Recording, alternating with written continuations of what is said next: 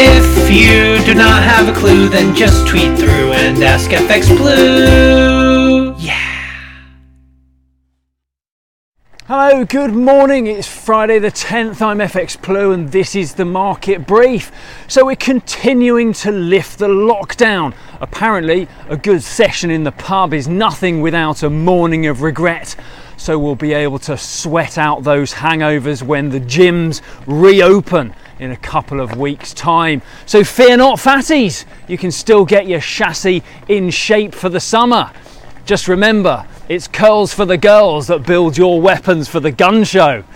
You are welcome. Um, but meanwhile, uh, all these steps back to normality are, of course, welcomed, but market fears are still holding back any real advance for the pound. Sunak has just added um, about another 30 billion to the cost of recovery, and of course, there's the lingering threat of a second spike. And then, of course, there's always our good old friend Brexit. Because while the pandemic is by far the biggest concern right now, the market fears the economic effect of no deal Brexit could last way longer. So, all this serves to keep sterling rather on the back foot for a while. Uh, the dollar is driven by risk on, risk off shifts in risk appetite, but the pound is held, held back a little too. Yesterday we closed virtually unchanged on the day around 126 against the dollar. Over in the US, dear old Donald seems pretty desperate to see the country back to normality. His re election campaign continues to falter. Uh, the trouble is, certainly what he's struggling with is the buck stops with him over COVID. And any action that he does take or not is very easy to criticise from a position of opposition.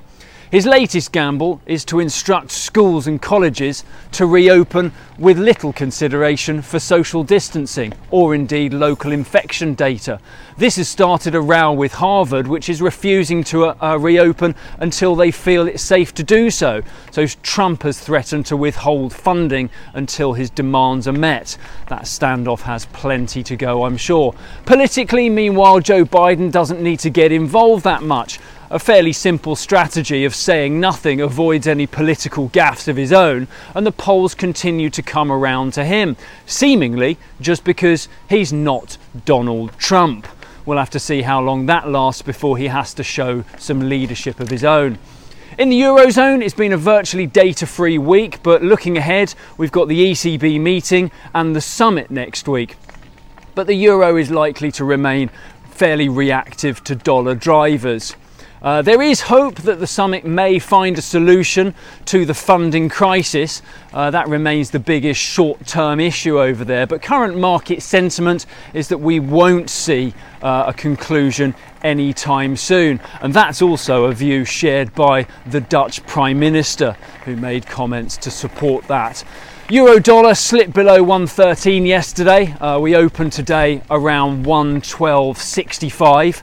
Um, and that's it for the week. Have a wonderful weekend. I'll be back again on Monday. Hope you can join me then. All the best. If you do not have a clue, then just tweet through and ask FX Blue. Yeah.